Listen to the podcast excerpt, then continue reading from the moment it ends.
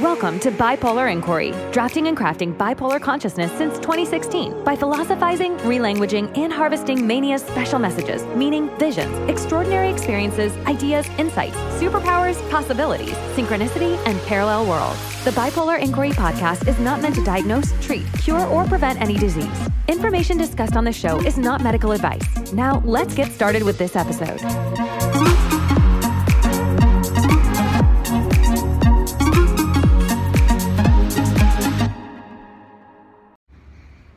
Plan today was foiled. I was going to go to the family constellation meetup group, which is a seven hour meetup, and I left a little bit too late. I was thinking it would only, only take an hour to get there, but it was more like an hour and a half, and then I got stuck in even more traffic, and then I finally parked in the same place I did last time, and it wasn't $7.25, it was $23, exact same parking space and place so I started walking towards the meetup, even though I was already over half an hour late. And that parking space is about half an hour walk from the place. And I parked there because I thought it was going to be $7.25. And the traffic was so bad, I couldn't go anywhere else after I parked. And then the street was being paved, and I couldn't even cross the street going straight up or to cross to go over left.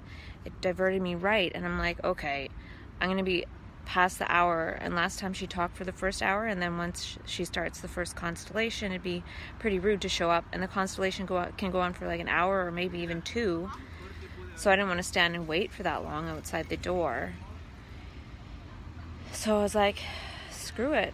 And luckily, I grabbed my rollerblades on my way out the door. And I just ditched the event. I sat and just chilled for a while outside for like an hour or so, and then went back to my car, grabbed my skates, and just went to my favorite place to skate. And I've already skated 23 miles. And when I started, I was like, oh my gosh, I'm tired. I don't know if I can even do this. And I've skated 23 miles with this is my second break. I took a first break pretty quick into it. And then I just skated for miles and miles and miles. And now I'm taking a second break and I'm thinking I probably shouldn't do another lap. I'm going to be exhausted tomorrow, which is good because the Spire device says that I didn't have any calm time yesterday and none so far today. So I think tomorrow would be good to be to have a calm day.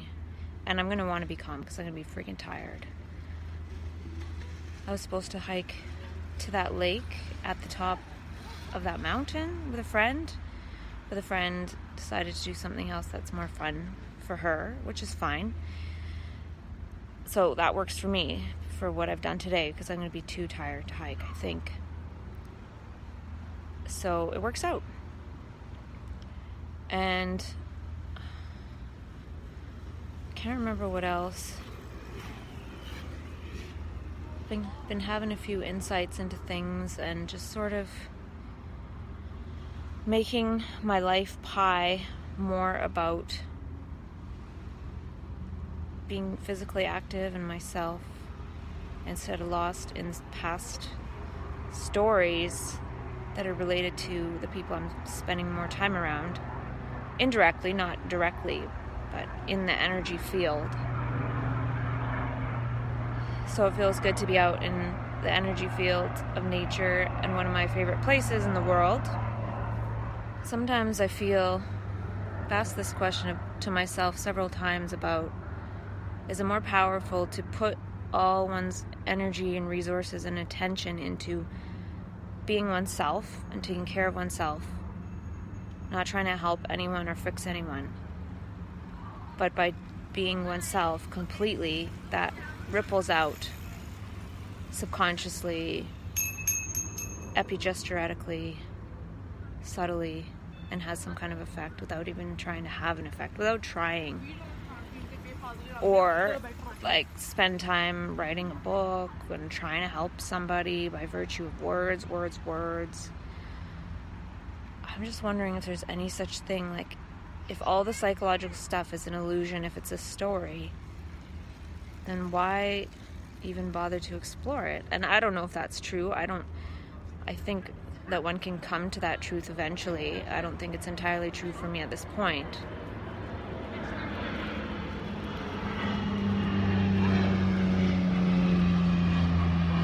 I was thinking that one can turn an ill into a skill. So one could, for example, learn to rollerblade and skate around in circles all day long. And then maybe some of the ills get crowded out.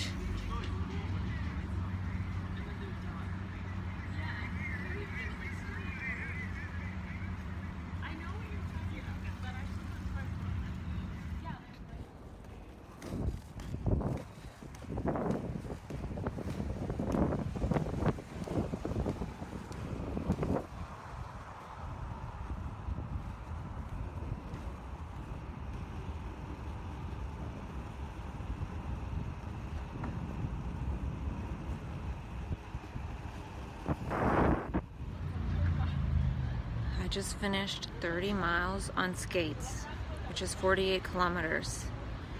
I don't know if I've ever done that much before in one day. Check it out.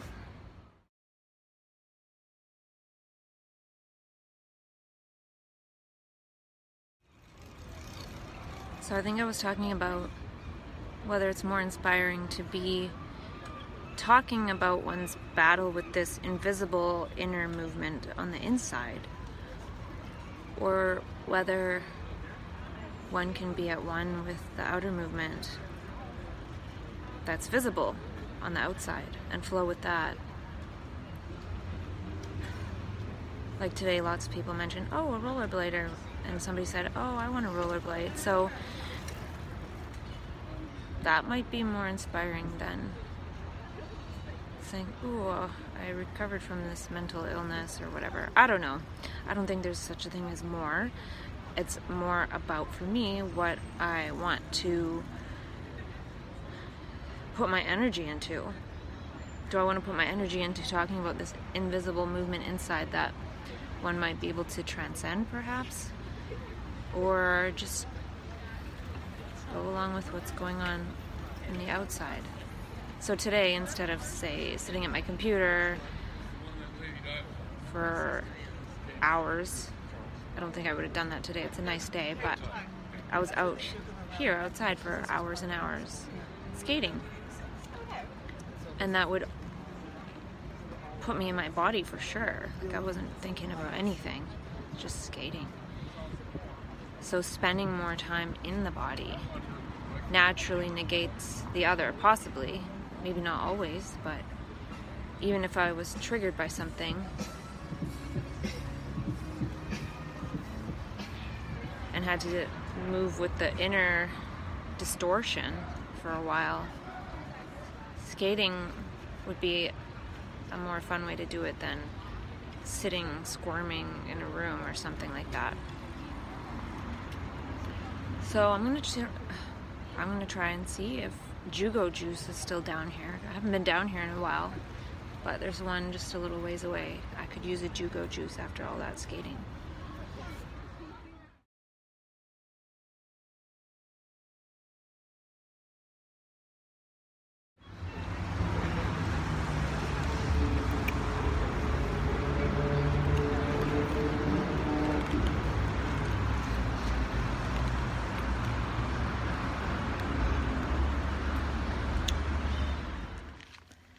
Was thinking that this earthing shoe attachment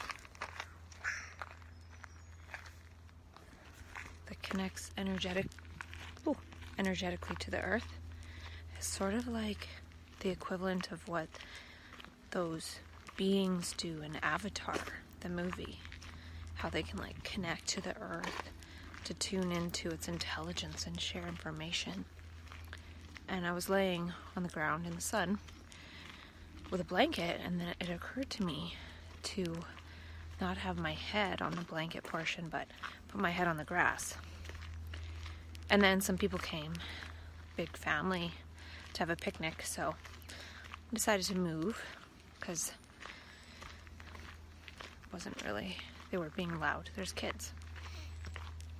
So I'm walking now, but I might do that, like put different sides of my head directly on the earth see if it transfers some energy with that physical connection. Because it's one thing to have myself connected via the foot, could be another thing to connect directly with my head, since that is part of the body that needs some healing, and maybe my heart too.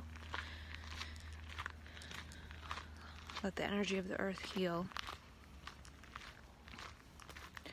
And then it came to mind about how people often bow or crouch down and bow as sort of a religious gesture of some kind. And I'm not familiar with religious gestures at all.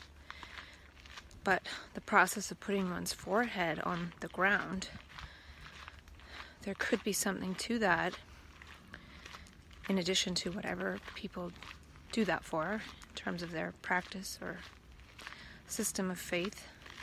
There could be also directly connecting the forehead to the earth.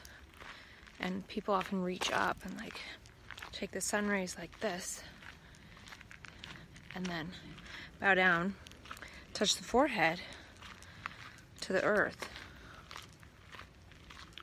It's like taking the sun rays and the entire map of the hand correlates to the brain somehow, and then taking them and then bringing it down to the earth. So, being a channel to bring some of that energy from the sun, channeled in a biofeedback type way through the human body, nervous system, brain and gesturetically through that movement and intention, and then put it on the earth. I don't know if there's anything to that, but came to mind. Quite a few, few things are coming to mind. Things weren't coming to mind when I was in that sort of stressed out state of the past, but it seems to have passed.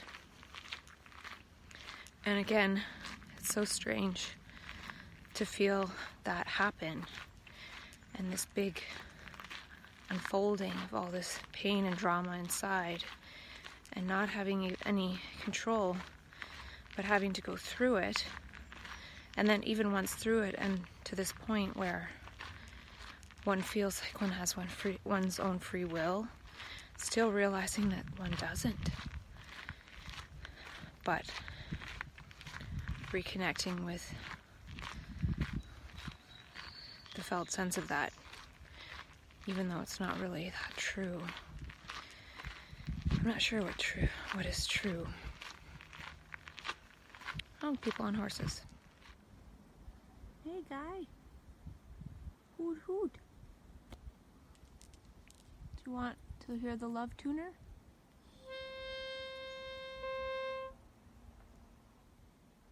Does that communicate anything?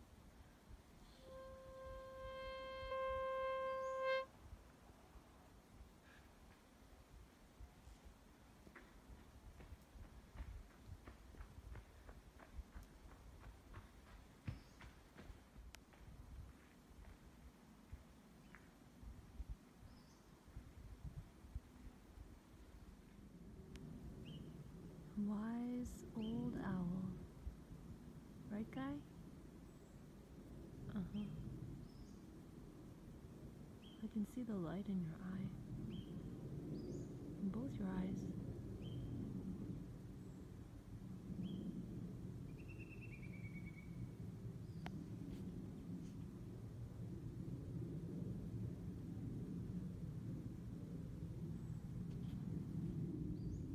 Well, have a good day. I just realized that when species go extinct, they're not really gone. They're returned to the light, so we can no longer see them and experience them and enjoy them. But they're still there in the unmanifest and could remanifest when the right conditions are there. If their environment's there, there will be there. It's not a matter of, oh, they have to evolve from step one again. We can we only think that from our very, very limited scope. And been writing stuff down in a book.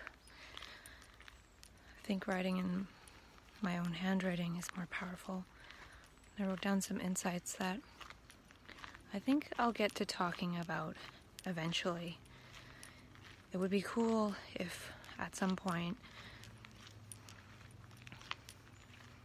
I could talk about some of these insights without mixing in personal ego drama, which is this not completely irrelevant, but kind of irrelevant. It's definitely not irreverent. It's not an illusion either. Well, it could be an illusion, I'm not sure, but something about E equals mc squared. And I feel like part of what creates mass is sound. So in E equals mc squared, there's something about sound in the m, which is for mass. So light. Sound slows light down because sound travels much slower than light.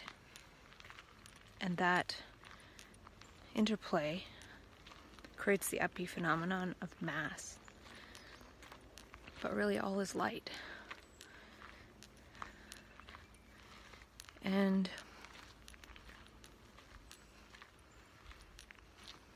we feel like light is something by which we see, it's something external, but I'm seeing that it's something that we are.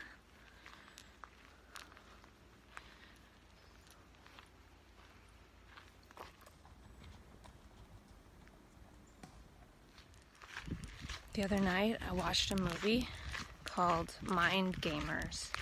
And it's from 2017 and it was produced by Universal. What was interesting is at the beginning of the movie, about seven minutes in, had a quick clip of Krishnamurti talking about how the computer is going to take over the activities of the brain, which was a talk he gave in the early to mid 80s.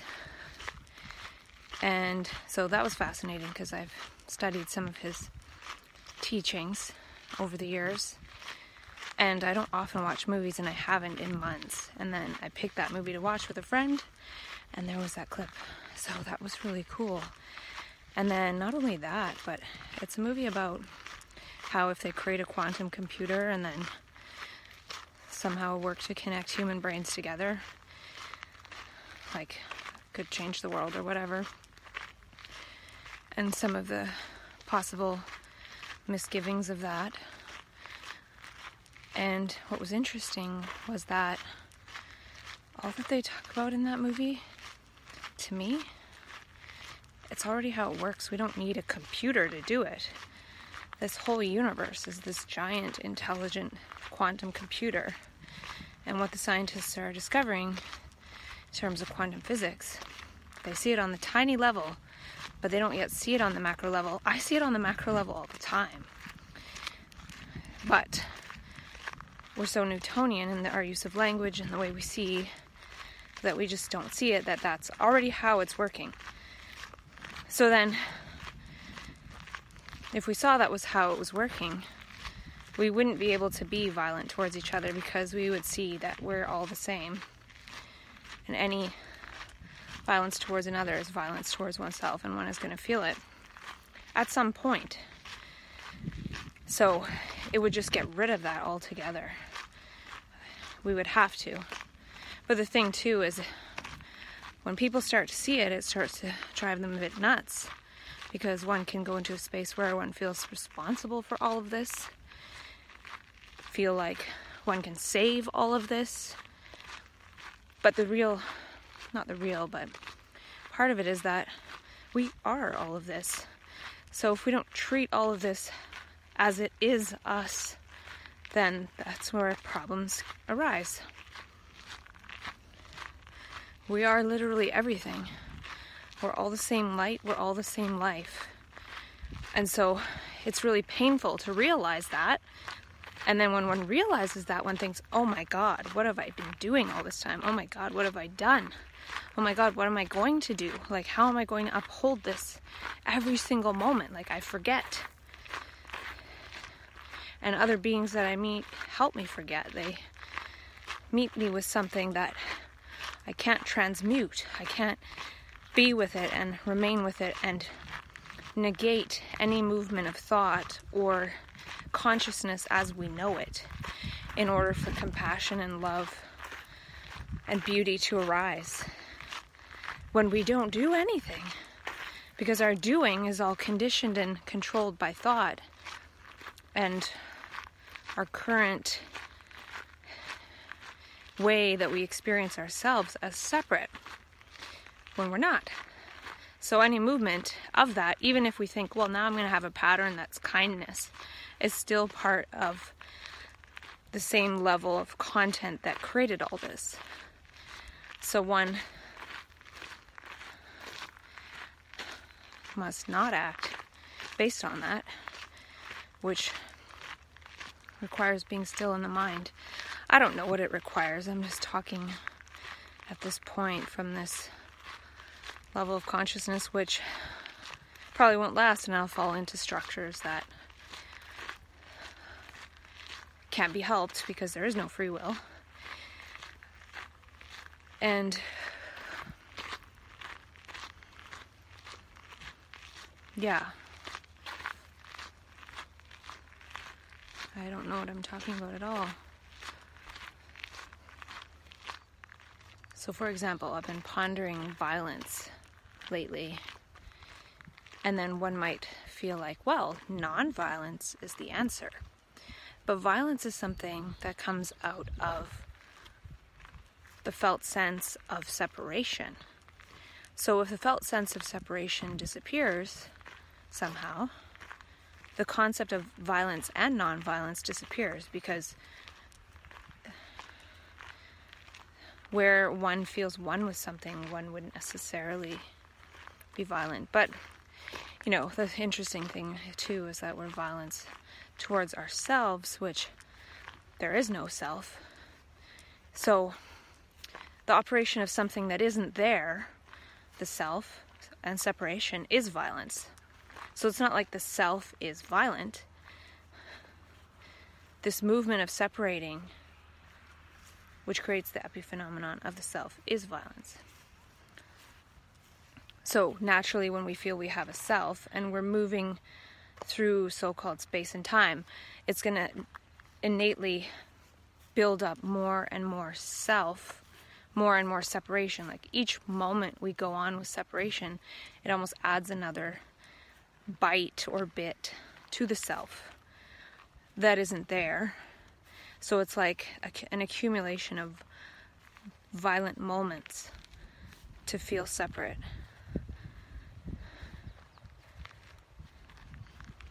So it can be scary to let go of that because then what does one do with that huge pile of violence that has accumulated in our bodily tissues, which is part of what creates this feeling of dense matter.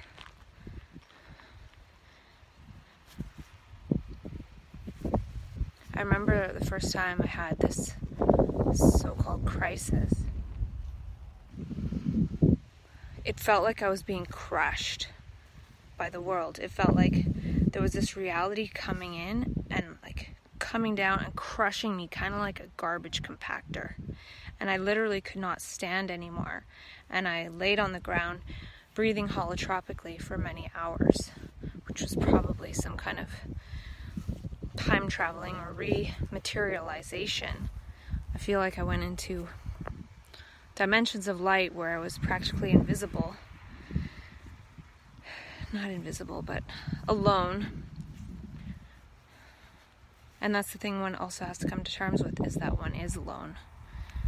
Or one must be alone in order to not be part of this morphogenetic field of thought and violence.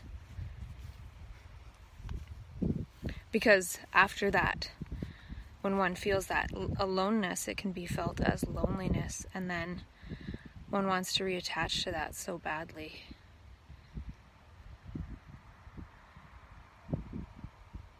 But when I recently saw how violent words literally shrivels the brain up and the brain tumbles down through higher vibrations to lower and lower vibrations until it's literally not even functioning. I can see how playing into that or wanting to reattach to that or attachment to that movement is is is death. And I've felt death many times in the last 7 years. This dying of higher vibrations back down into lower states of consciousness and ego. And I wonder if it's possible to not reattach to that. I have no idea. I don't think it's something that I can consciously control.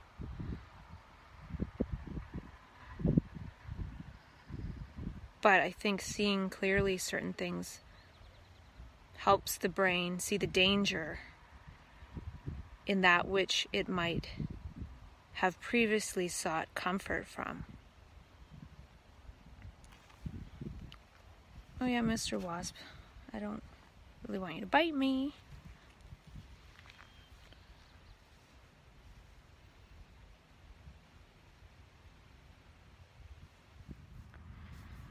So I was just doing that thing where I was laying on the grass and I had the left side of my head touching the grass, as well as my whole body.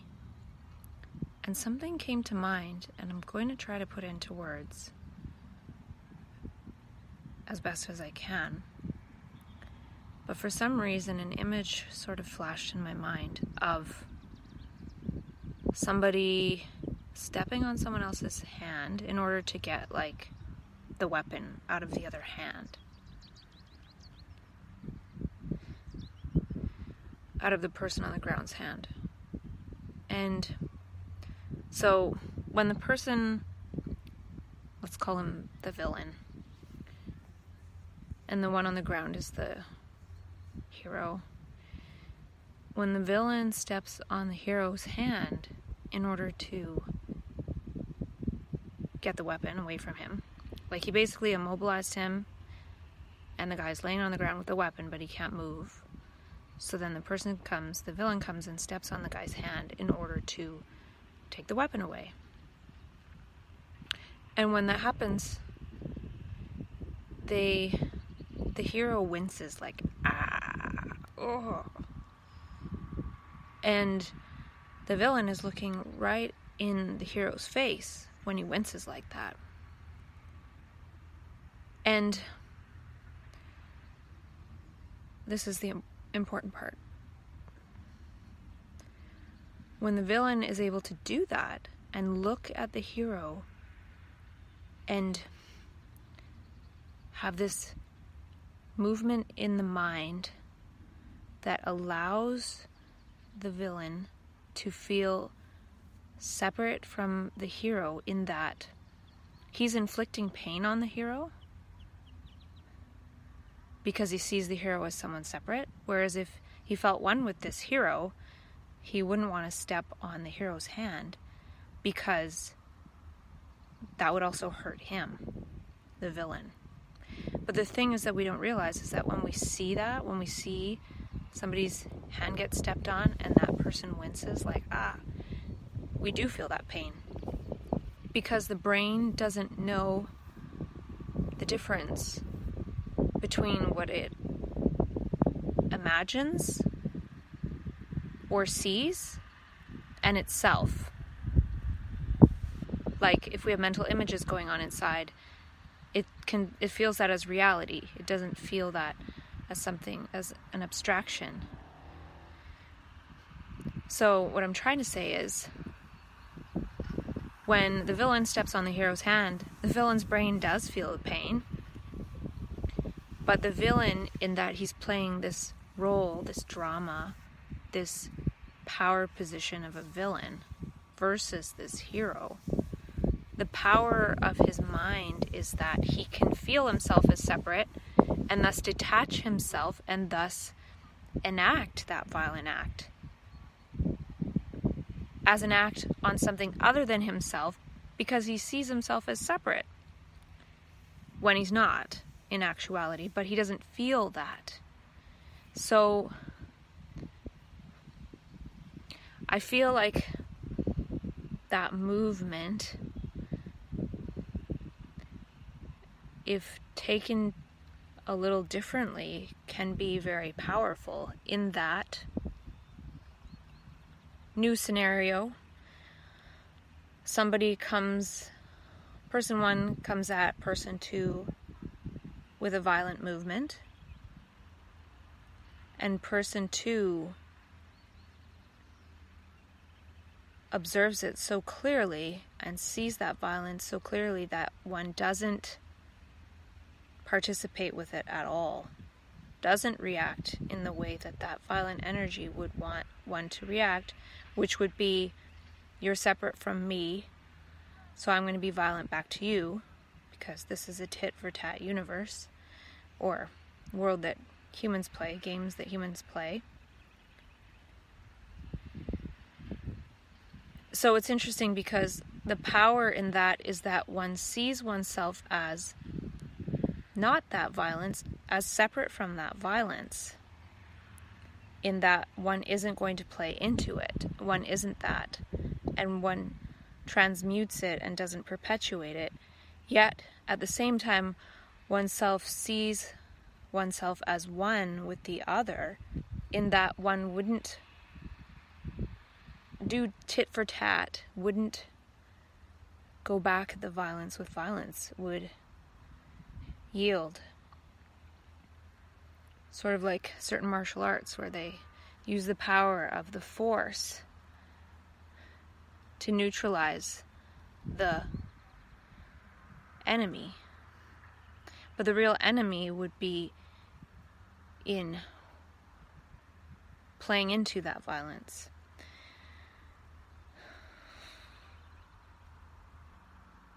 So there's that scenario where the villain feels powerful because he can do violence to another and have this energy of a separate self that feels more powerful than the laws of the brain. So the brain sees clearly what happen what's happening. But there's this movement of thought and ego and sound energy and games that have been going on for eons that thinks it's smarter than the brain.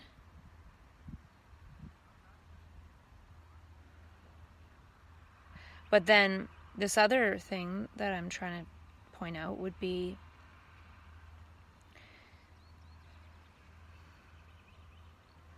not having that movement of violence go back at the violence that seems to be coming at one's oneself and allowing the brain to see it so clearly, the brain cells themselves to see it so clearly that there's no movement of thought, violence. And so it seems like kind of a similar power to the whole villain and hero scenario.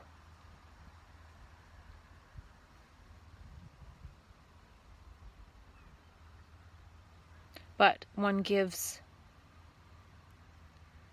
the power back to the brain cells in that one realizes the brain cells see very, very, very clearly what's going on and refuse to participate with that.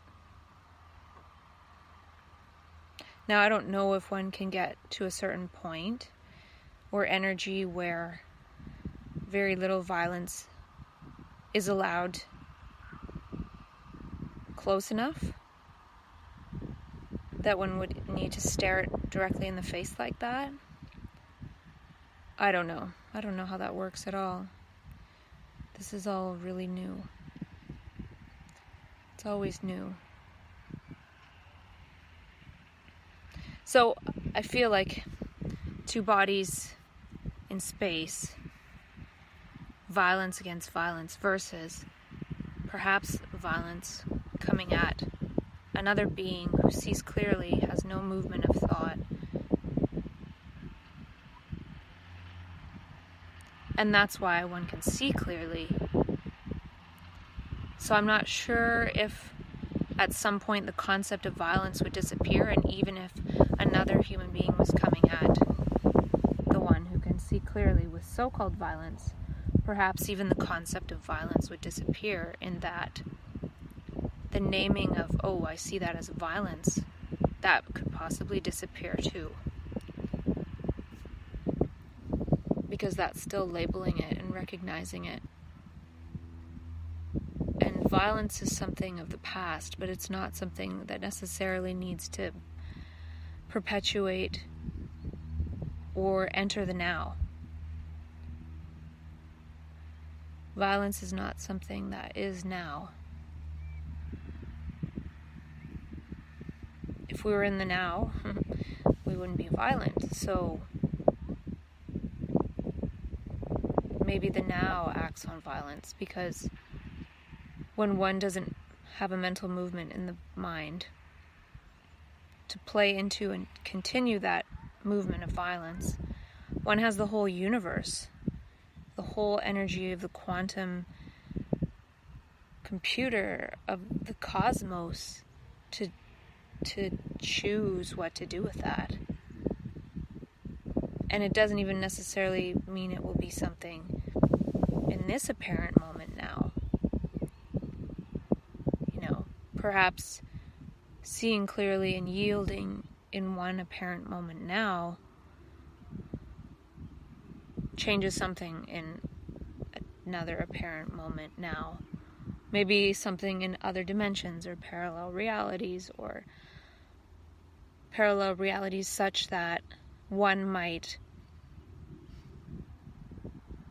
travel in time to other parallel realities as a result of that now moment, even back in time. And time is relative. Some people, some beings on this planet have very ancient consciousness in the way they perceive the world. And then others have maybe consciousness of higher vibration. I don't know about the word higher. Perhaps qualitatively different, perhaps quantum.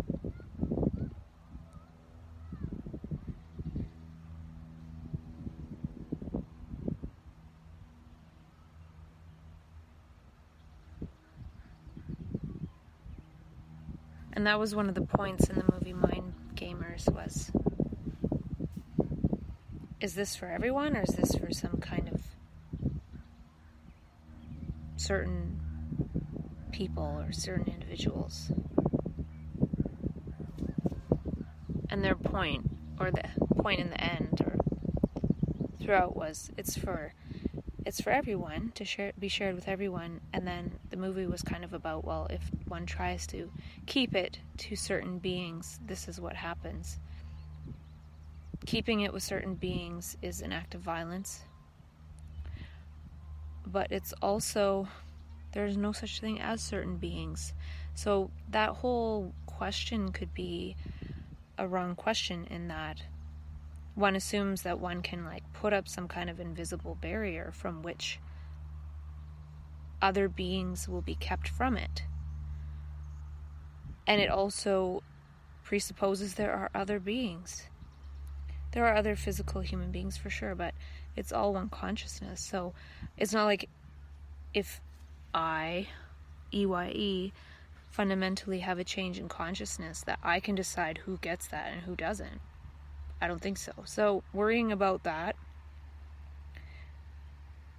is pointless. There's no, it has no foundation. And that's the thing I feel that has shifted lately, and I don't know if it's a permanent shift, there's no such thing as permanent. Shifting is more fundamental than permanency But that's the thing that I've, or the process, I should say, there's no things, that I've had a sense of is that this whole process of going like flowing in different states of consciousness and having this fear reaction since that night where there was no fear accompanied with the heartbeat that was like a moment of time travel of some sort and not time as in sequential time but different dimensions of consciousness. But anyway, it switched from kind of fear to fascination. It's really, really, really fascinating. The all seeing and the all knowing decides. And I don't mean in terms of some kind of God. The light decides. And the decision isn't something, some entity deciding, but it's a movement. It moves things. It processes processes, changes the movement of energy and information flow.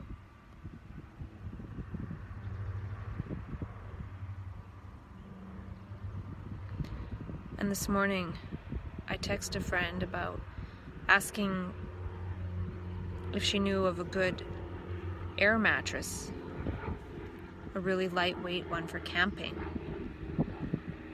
Because she does long hikes and things sometimes.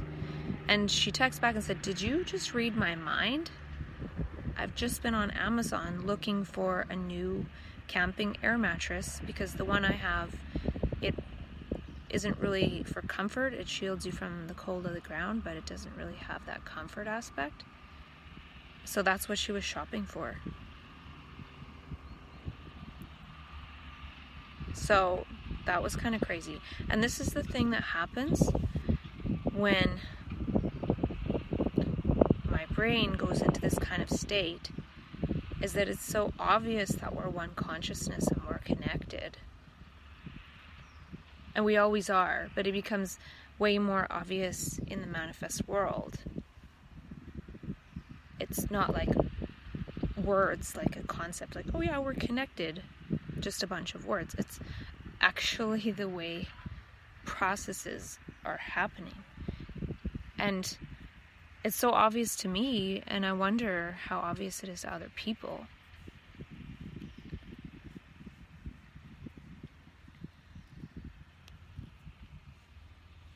But at the same time, I need to realize that people don't see it that way.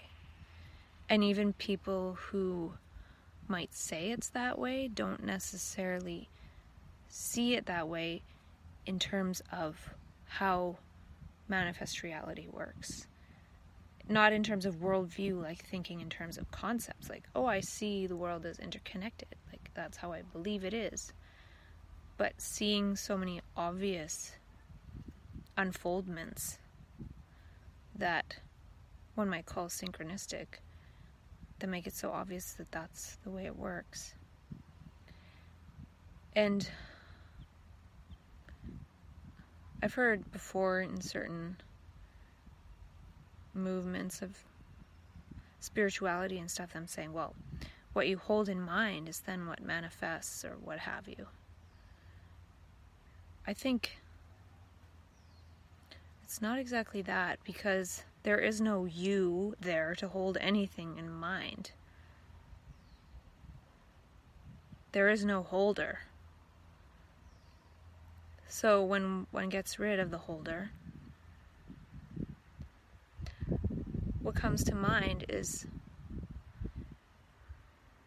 the quantum reality, the reality that's beyond thought and mentalizations.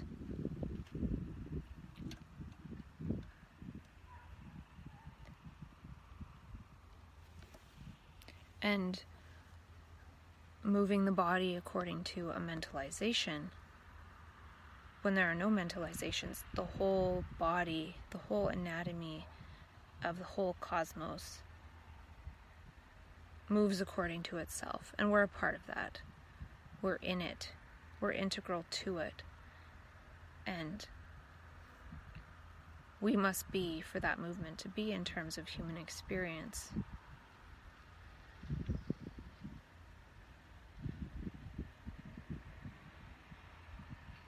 So it's not like, oh, I held something in mind, so it happened. It, there's just this other intelligence there, and it's not something that's contained within the brain. The whole of life is that mind, which is a mind that's totally different than the content of human consciousness as thought and conditioning and past history and what that perpetuates as a continuous movement.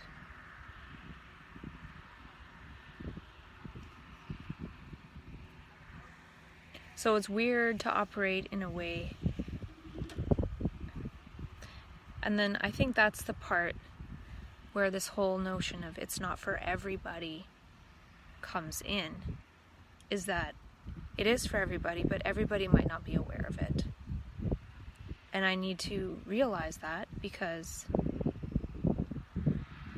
you know, a friend could say, Wow, you just said that and I was just shopping for that. That's weird. And I might be aware of how there's no division there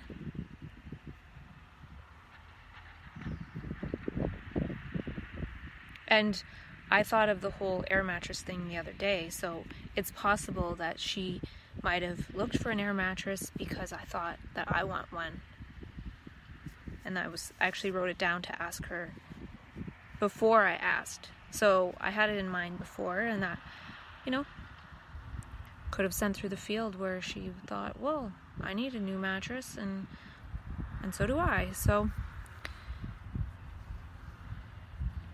one might think that's the law of attraction, but there's a different intelligence that's not about holding thoughts in mind. The holder is the held, and it's still thought. But intelligence can use thought, for sure. Blah, blah, blah, blah, blah. So, even this non movement of insight that seems to be happening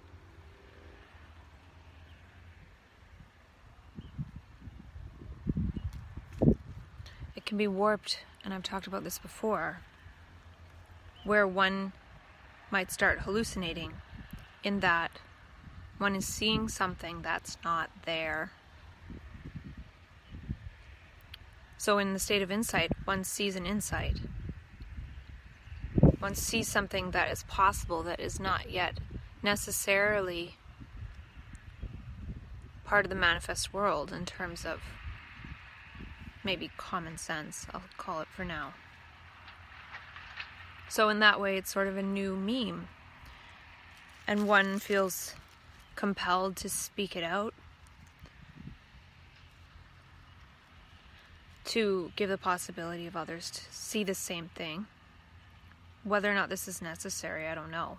Maybe one can have insight, never say anything, and it still has an impact on consciousness. I don't know if it has more impact or less impact if one speaks it out. But one is seeing something new, it's not there. One is seeing into something, one is seeing something more. But when the brain is confused, that process could be warped into something at the level of thought, which creates seeing something that's not there, a hallucination, which is related to the content of thought. Like it could be something religious or it could be something from one's past. Seeing a past scene from the past. But it's projected from the collective consciousness, from the content of thought. It's not something new. One is hallucinating something old.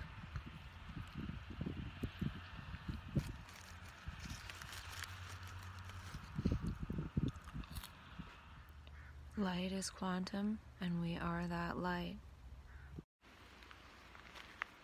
It seems like obviously, we as human beings have made words so important. Words as we know it, language as we know it. We're so identified with it because it's a manifestation of being human that we take it to be our very selves. And we don't realize and notice that in the whole biosphere and Gaia-sphere and cosmos, most of the exchange of information is not through words, as in utterances created by human vocal cords. That is a very, very infinitesimally small amount of information exchange. Yet, that is the one that we rely on most in order to define society and create human culture. Most language is nonverbal. Most information exchange is cellular, molecular, quantum, light. And then we take this little perturbation that we're able to make with this one little small part of our human body to be so much of our existence, to be so emphasized to the point where we read on the internet and and what we read a few words which are ne- are not even some sounds sometimes it's just written is enough to compel our entire human biomolecular structure our anatomical structure into action. And based on these words which are so small I just hung out with a bumblebee its wing is broken, so it's not going to fly again. And I was taking the opportunity to film him with my macro lens, but he's very hard to capture because he's quite big and he's so furry that his hair, his fuzziness, takes up most of the depth of field. It's hard to capture. And then when I got really close, he's like, No, no, I don't want to be on video totally the gesture of like, go away, let me die in peace. But he did allow me to capture some of his beauty, beauty that can be captured on video, which is again a very small amount. That video is a very small amount of the beauty of the bumblebee, its life, its manifestation, how it arose, what it does, how it co creates this universe, how it allows us to eat food, how it I don't know if bumblebees create honey, but maybe just honeybees do. But bees create honey out of pure joy, of pure abundance, of this extra that they're able to share with other beings. They make it so they can share.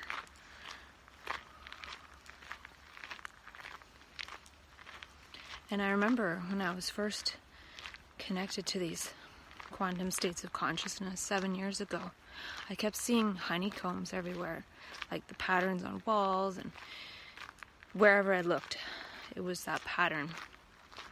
Not like superimposed, but actually, you know, in a magazine or a TV commercial or wherever I looked, there it was. And it was made salient.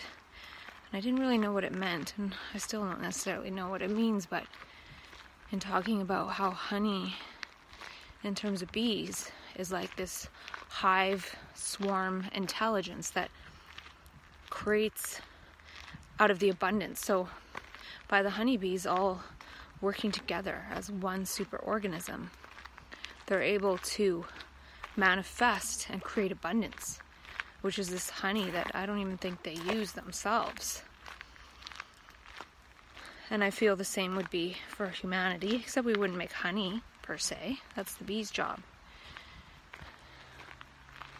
So I think it was partly a sign of how humanity is meant to be a swarm, one intelligence working together. And also that honey is perhaps a representation of pure joy, the pure joy of creating in abundance without attachment to the fruits of one's labor. Like the honeybees aren't really attached to the honey because they don't utilize it themselves, per se. Yet they can't help create that abundance when they get together like that.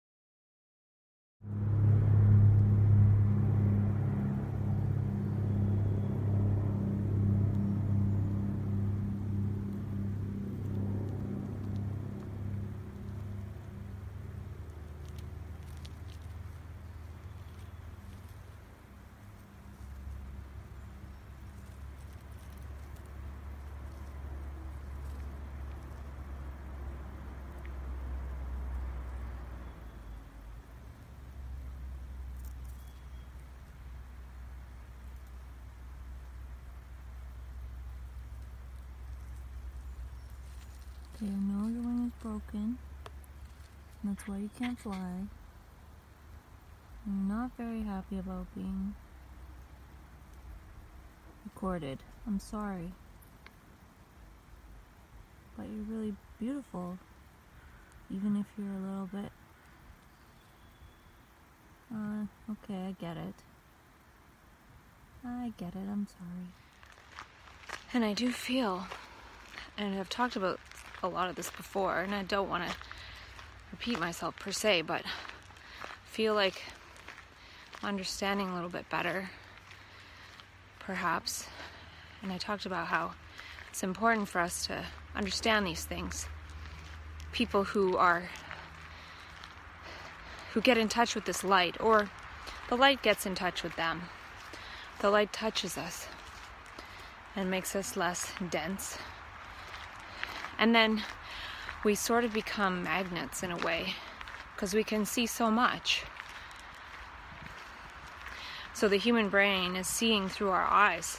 The human brain is seeing through our eyes, not me as individual self seeing through my eyes. The whole of humanity is seeing through one's eyes. But then what happens, because we become sort of magnetic, is when we have fear which lowers vibration and then as a result creates like a, a wave shock wave of trauma pain ego stuff such that that might plant seeds kind of like a dandelion seed gone to seed. Seeds of the ego fall over the human manifestation the human world again so the fear comes in. And then we're magnets. We have a lot of people around us. We have, you know, doctors and psychiatrists and clinicians.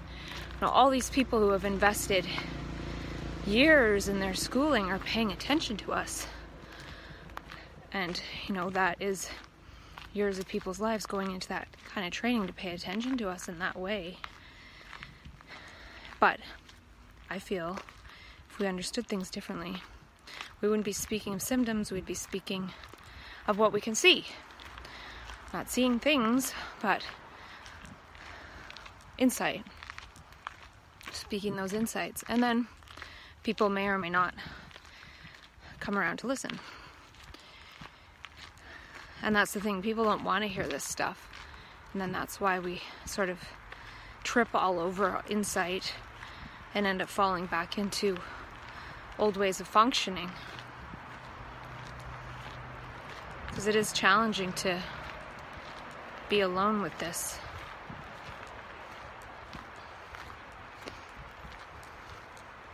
But it, I feel, I don't know if it's true, because mid June is supposed to be crisis time, but I feel like my brain recently has really seen that going back into that does more harm than good. So, like, staying away, avoiding that, even possibly avoiding eye contact with those who would re imprint images on my brain cells according to how they see me. There is something about looking into the light of another's eyes. So, I'm wondering if the blue blockers can help with that. I don't know if that's necessary. Maybe it's a temporary necessity. Maybe it's a gesture. Maybe it's not really the physical mechanism of having blue blocking glasses on, but the gesture of keep the light in your eyes, your images, the holograms coming out of your brain of this being that you would want me to fall in line with and dance with in order to confirm the continuity of acting according con- to conditioning. Keep those to yourself.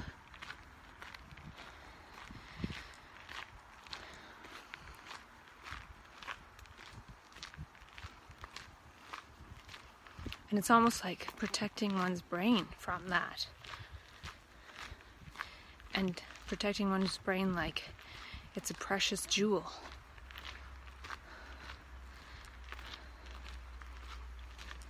But at the same time, it's okay if one falls back into it because it only takes one flash to step out of it. It doesn't take time. It usually appears to manifest that way because it's more comfortable for other people to see someone crash down and then slowly put themselves back together.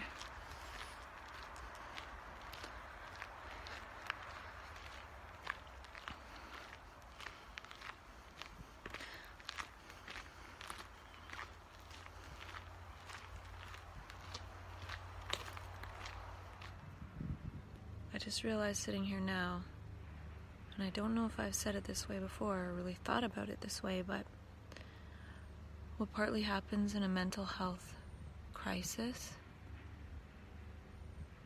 is that that flash of light or all that information that a person is sometimes believed to get right at the moment of death like oh my gosh, life flashing before one's eyes. These are the mistakes I made. This was what I could have done different. Oh, I never really lived my life that I wanted to live. A person who goes into a mental health crisis gets a lot of that information. And that's another reason why it feels so scary and terrifying. It feels like one is going to die. Because that is a process that is thought to be reserved for the moment of death, which most people don't come back to tell about. Some people do when they have a near death experience and they're like, wow, I had this all this information and this light and blah blah blah.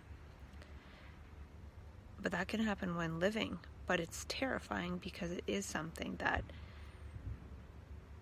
is entangled with physical death. So one feels like because it's happening that physical death is impending.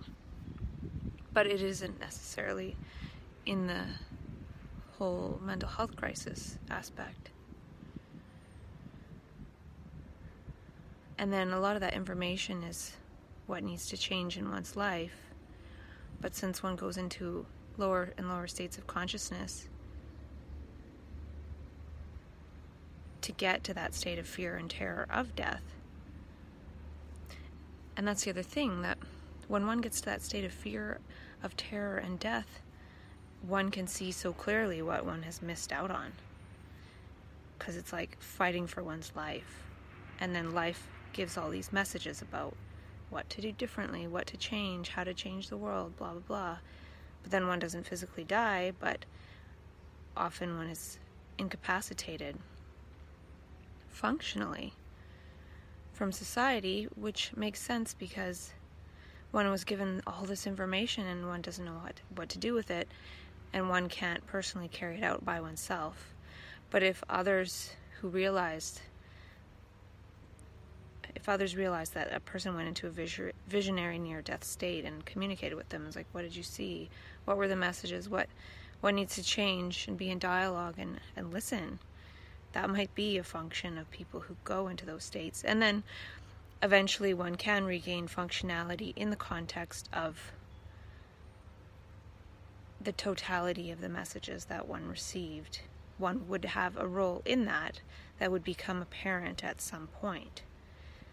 But what really happens now is that people are seen as non functional, having no function, given the scraps, and hope to fit back into the society that is already here as it is now. And the point of these states is to give people information that we need in order to change things. And the information is so vast and wide, it is incapacitating. And it's meant to incapacitate because otherwise we would go back to functioning as we were before. And the whole point is to not go back and do that. So I'm asking the universe to give me some song lyrics along with these other insights. And I wrote down a bunch of pretty out there ones today. But I got this download of the beginning of a song that goes something like if this world has not yet made you mad, it's a sure sign that you're insane. The ring of thoughts that rule your life. But be sure there is a different game. The game of the heart, heart, heart, heart, heart, heart, heart, heart, heart, heart. The game of the heart, heart, heart, heart, heart, heart, heart, heart, heart, heart. The songs of nature are your nature, but you've been programmed to noise. Wake up, you don't know you're sleeping when thoughts are creeping. See, there is another choice. The game of the heart, heart, heart, heart, heart, heart, heart, heart. The game of the heart, heart, heart, heart, heart, heart, heart, heart, heart, heart. Recalling a profound quote by Krishnamurti, he said, Meditation is unpremeditated art. And then it came to mind unpremedicated heart. So, my heart before I was medicated, that point of light that was touched, that's like the guiding light post. And it seems that as one walks through the forest, one can there was thinking of it in terms of harvesting light, but I don't think it's harvesting as in harvesting a crop. Because a crop would imply that it's there for everyone to enjoy. It's sort of like the finished product that one can hand off to someone, they can eat it. But I think it's more like picking the seeds, or I don't know if it's correct to say harvesting the seeds, but picking seeds of light. And one has all these different seeds of light, and one doesn't know where to plant them. One could plant them in a book, one could plant them in lyrics, one could give them to somebody else to plant. And I think I don't even know. So it doesn't really matter either. It lights. We, all this stuff is embedded in language. Like, what matters to me? Well, what lights to me, what enlightens me. And then I was even thinking of the term the masses, as in mass, matter, weight. This is for the lights.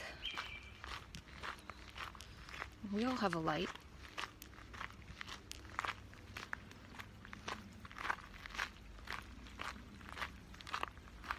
There it is. Feels like my brain is able to keep up with making sense of these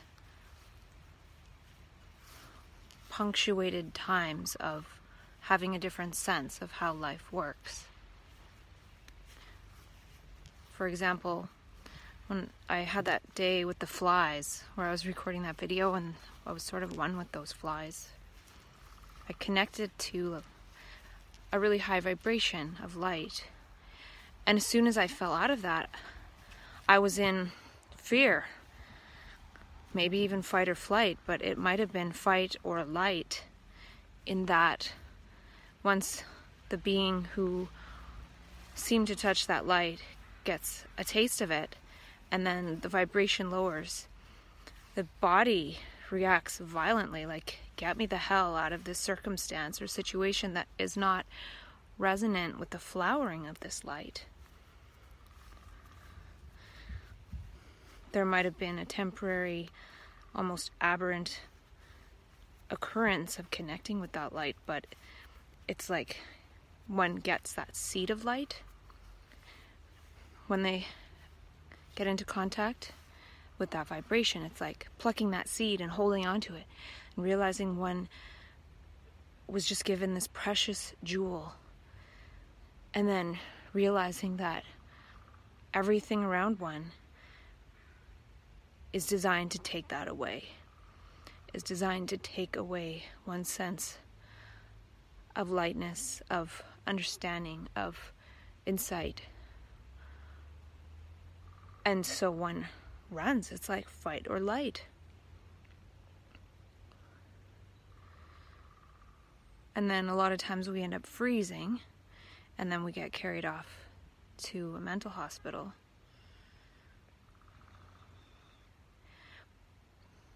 But I can see that as a sort of intelligent process now as opposed to like the light gets to a point and then turns into fear.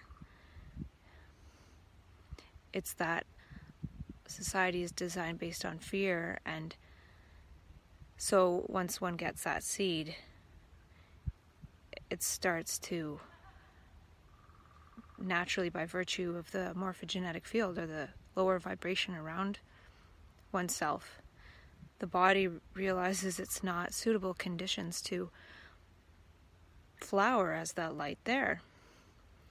And one tries to, and that is so called mania. And other processes, I'm sure, too. But it just doesn't work. And then one is recaptured by the fear.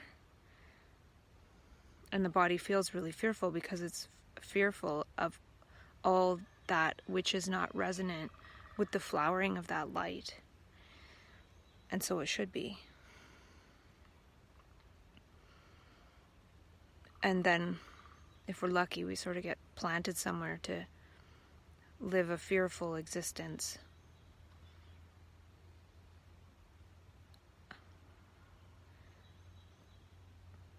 But if we can see that conditions aren't suitable to be that light then perhaps we can find suitable conditions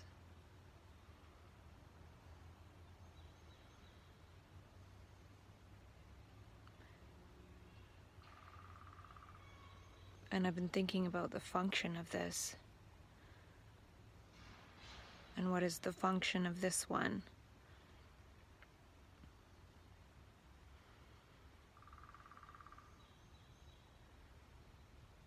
Perhaps give away seeds of light?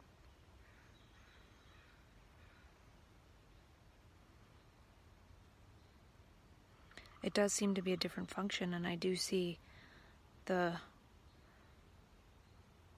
falseness in trying to fit into a different function. I feel that one has to wait for that other function to become apparent, to be apprehendable.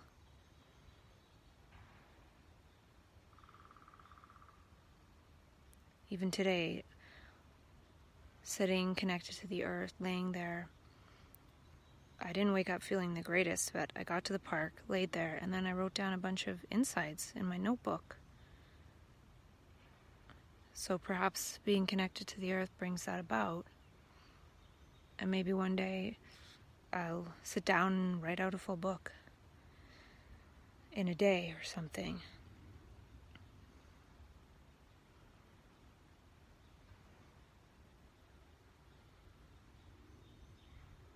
But if one sees oneself as a seed of light and sees that that light is life itself and anything that would seek to limit that cannot be a flower of light but is assimilation into thought. I'm not sure. I'm going to go buy some carrots, have carrots and hummus and olives with garlic stuffed in them. And maybe I'll get to talking about some of these insights at some point that I wrote down. But I did notice that I like notebooks with a hard cover, and I never knew that before because then I can write anywhere without a table. Didn't know this. All this time I've been writing in notebooks with a soft cover. So, yeah, tomorrow I have a dentist appointment and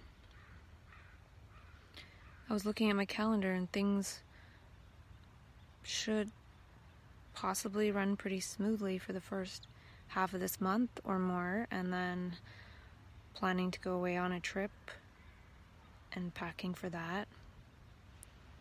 Packing to stay longer, perhaps, if that is a more suitable environment. And I will continue to spend as much time as I can outdoors as possible. I think it's really helpful. Nature is so sane.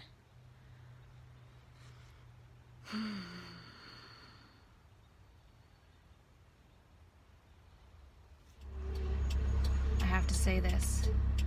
What drives one mad, what drives one nuts, when one realizes, sees, and experiences for oneself that there are other worlds, other dimensions, other realities, that all time of all possibilities, past, present, and future, exist now, etc., etc., etc., is that other people don't see it too. Because if they saw it too, it would be normal, it wouldn't be madness. And the mental health system is torturing a person into acquiescing to the laws of physics of this one dimension. It's like saying, okay, I'll try my best to obey the laws of the material world, the so called material world.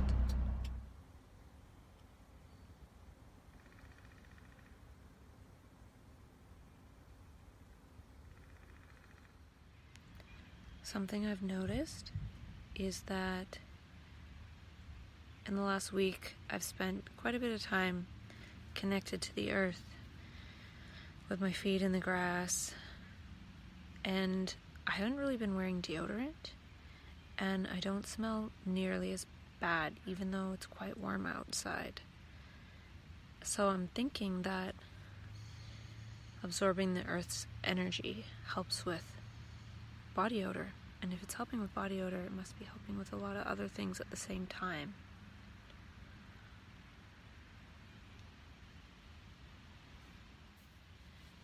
And yesterday I was flying kind of high. And then I was doing an online course with people and I noticed like some anxiety coming in and weirdness. And it was again that movement backwards like lowering in consciousness. And it was kind of uncomfortable. And there was some I don't know if it's anxiety, but it's just like body sensations of speeding up and slowing down in consciousness. And consciousness can go up and down and speed up and slow down quite quickly because it's very subtle yet fundamental and it's more based on vibration. So I would think of it sort of like riding an amusement park ride. One goes up and then one goes down really quick, and the body feels it. The body feels falling in gravity. Well, the body also feels falling in consciousness, but it's not something we can see. We don't see this amusement park ride that our consciousness is on, like as a physical structure. But with the sensations in the body of feeling like one goes into consciousness and higher levels and eternity and and the symptom of that or the the experience of that as lightness and nothingness and no problems and then when one lowers in consciousness one can feel it as body contracting the heart feeling kind of funny anxiety so it's a change in consciousness, a change in the field of consciousness that has felt like a quick change in the field of gravity. But since we can't see that structure, then it makes it challenging. And I could try to remember to test consciousness through muscle testing that I learned through Dr. David Hawkins' work. That might be helpful. If I test my level. And saying my level is kind of weird. I don't know if that's quite the right language, but testing the level of consciousness in one moment, and then when one starts to feel that changing, testing the level of consciousness again.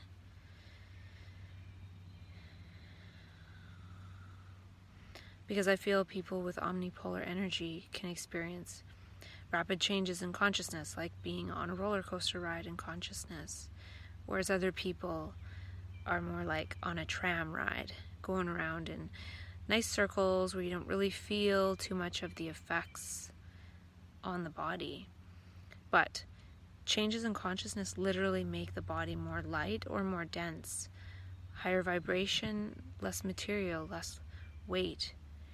And lower vibration, it's more dense. And to actually have the matter in your body go from a higher speed and more space and more light to slowing down and condensing, one is going to feel that. One isn't going to literally feel it on the level of the molecules and protons and electrons and neutrons, but one is going to feel it as one can feel it as a human being on the gross level of being a human being but we attribute it to some kind of consistent I. We think, I am feeling good, and now I am feeling bad, as opposed to there's varying levels of consciousness, and that's going to change. And it kind of sucks to go up and then down, uh, like at least from the perspective of being a human, it doesn't feel great. And it, then at other times it feels good. But I think, I think possibly releasing the whole notion of good and bad could be helpful. Going up on a roller coaster isn't necessarily good, and going down isn't necessarily going be isn't necessarily bad. It's both part of the roller coaster. You have to go up in order to have that experience of going down. And I feel like a lot of spiritual traditions emphasize that as one goes up in consciousness, it just slowly, nicely goes up, or there's one big jump into higher consciousness and it never goes back down. I don't think that's true per se. Because again, that is going along with the notion of wanting things to be consistent or consistent slow progress which is how our brains are programmed in terms terms of commerce and economics. And and consciousness and humanity doesn't obey the laws of commerce. That's why there's so much unhappiness and suffering in the world is because we put commerce as the number one thing, but that doesn't necessarily go with the fundamental laws of the human brain and the human nervous system and human consciousness. So, yeah. I I feel like if I can think in terms of well, I just the I, but there was just this movement up on this invisible scaffolding of consciousness which being at the park is something that does that. Being in nature nature is very high level consciousness. And then going back to my human structure that i live in right now it's a lower consciousness so it's part environmental it's part there's no real causes per se. Like i could say going home to my space causes a lowering in consciousness if because it's relatively lower compared to being at the park and being in a state of no mind. But i could also say well i have to go home to sleep. I have to go home and sleep in my bed in a dark room. At least it seems that way right now. So i could say it would it causes that but i that's something it's it's necessary so whatever necessary movement in consciousness seems to happen as a result. There's nothing I can do about that. Maybe one day there'll be more ideal sleeping circumstances, but that leads me to talk about another thing that I've been pondering lately is this idea or possibility of well, been thinking about the ego structure and how it seems to arise to protect itself. And then by protecting itself, say somebody yells at me and I yell back, I think I'm protecting myself, but I actually created the self or re coalesced the self by reacting like a knee jerk reaction. Oh, yeah. The other part of that is protecting these seeds of light, protecting that one has a sense that one has touched something eternal, something enlightening. And it's not a thing, and it's not like one thing. There's all these seeds of consciousness, of light that one can allow to enter into one's brain space, heart space, being space. And one realizes that one the brain has that capacity and then anything that comes in that would possibly be detrimental to that, there is a physiological, bodily, sensory, gesturetic response of protecting that. But I feel like that is mixed in with the ego. So, one, in wanting to protect that brain state, since one is interacting with another who is operating based on ego, most likely, that brings in the operation of the ego in the other who really would like to protect these seeds of light, not themselves. But in protecting, in moving in that protecting gesture, it brings itself an operation, which is that which would unprotect the seed of light. Or maybe it does protect it in that it doesn't take time to get it back.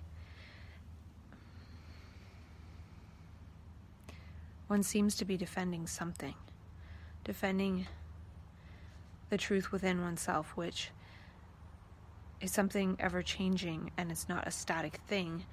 Yet, when one defends oneself, one who might have accessed this light defends oneself to another who hasn't, one appears to have an ego for that moment, even to the one who's protecting the light, and then that person might feel bad and judge themselves for that. But maybe part of the key is getting rid of that, judging oneself for the rapid drop in consciousness that would manifest itself as a moody person acting egoically, when really one was perhaps in a state of creativity and light, and then in order to protect that state, one does manifest as an ego to another ego in order to protect that light because the other ego wouldn't understand the light. So imagine if I had those, those seeds of light and I was in a creative space and someone knocks on my door and they're like, rah, rah, rah, rah, rah, and I go, blah. If I was to be like, oh, and in the light, they'd probably be like, whoa, what the hell? You're not being yourself. People are more comfortable with like a violent retort to violence than they are to a state of light that's beyond all that. So it is perhaps protecting the other from having to change. So we change rapidly from creative energy, higher consciousness, states of light and beauty, and rapidly come down lower in speed to protect that seed of light, to protect the other, because they don't want to know. They don't want to listen. They want to think we're crazy people. So there's so many layers to that. And I don't know if it's true, but I'm wondering as I'm talking about it if it would be possible for this one to be okay with these rapid decelerations because it can't necessarily be otherwise. Whereas if one day this one is in a space and environment where those rapid decelerations aren't supposedly necessary, then the seed of light can just flower and continue to flower and flower and flower. Because the thing is, if one has access to seeds of light and those seeds get planted in the, the being and their environment, everyone has to change. Everyone has to start acting in accordance with this light, this intelligence. People don't want to, in general.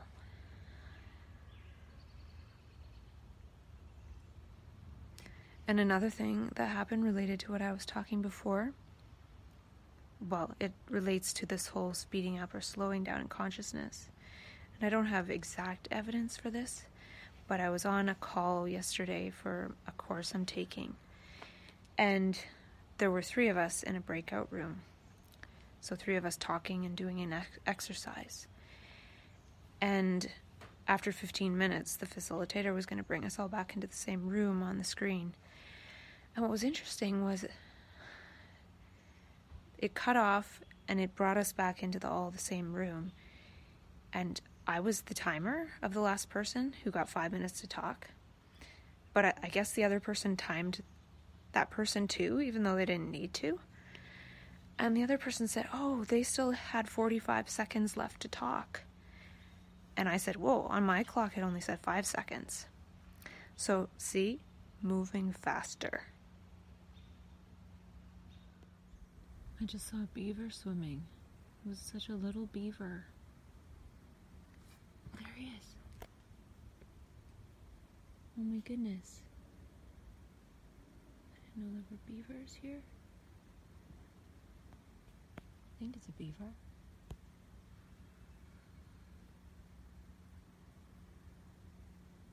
Come on out.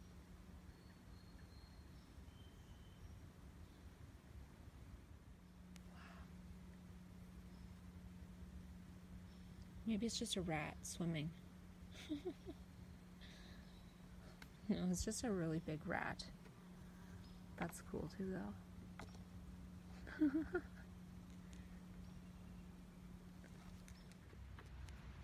I made a note on my phone that I can throw out seeds, but I can't tend the garden.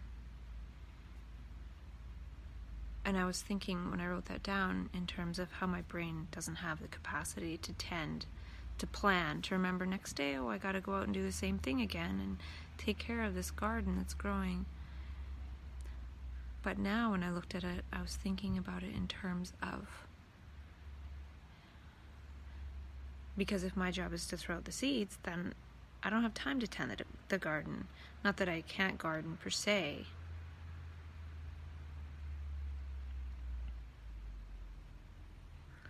My job is to keep throwing out the seeds.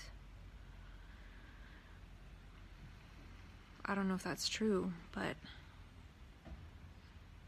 I find it easier to pick out seeds than to plan out a garden because I don't know what the plan is. I think the plan is when other people start to pick up on the seeds. Because in the past I've had like visions and things, and that doesn't really work. Because if you tell someone the vision, then that becomes a pattern. That's the same as saying, let's all be communists, that's going to fix it, or let's all be this, that's going to fix it. But I think in seeing that we are one humanity, that we're one human swarm, we'll create something else, and you don't really need to know what it is. We figure it out together when we're acting in togetherness. So I wonder if since now I seem to be getting a bit of a handle on this up and down and navigating some of it with the help of remedies and supplements. If I can go back to talking about insight.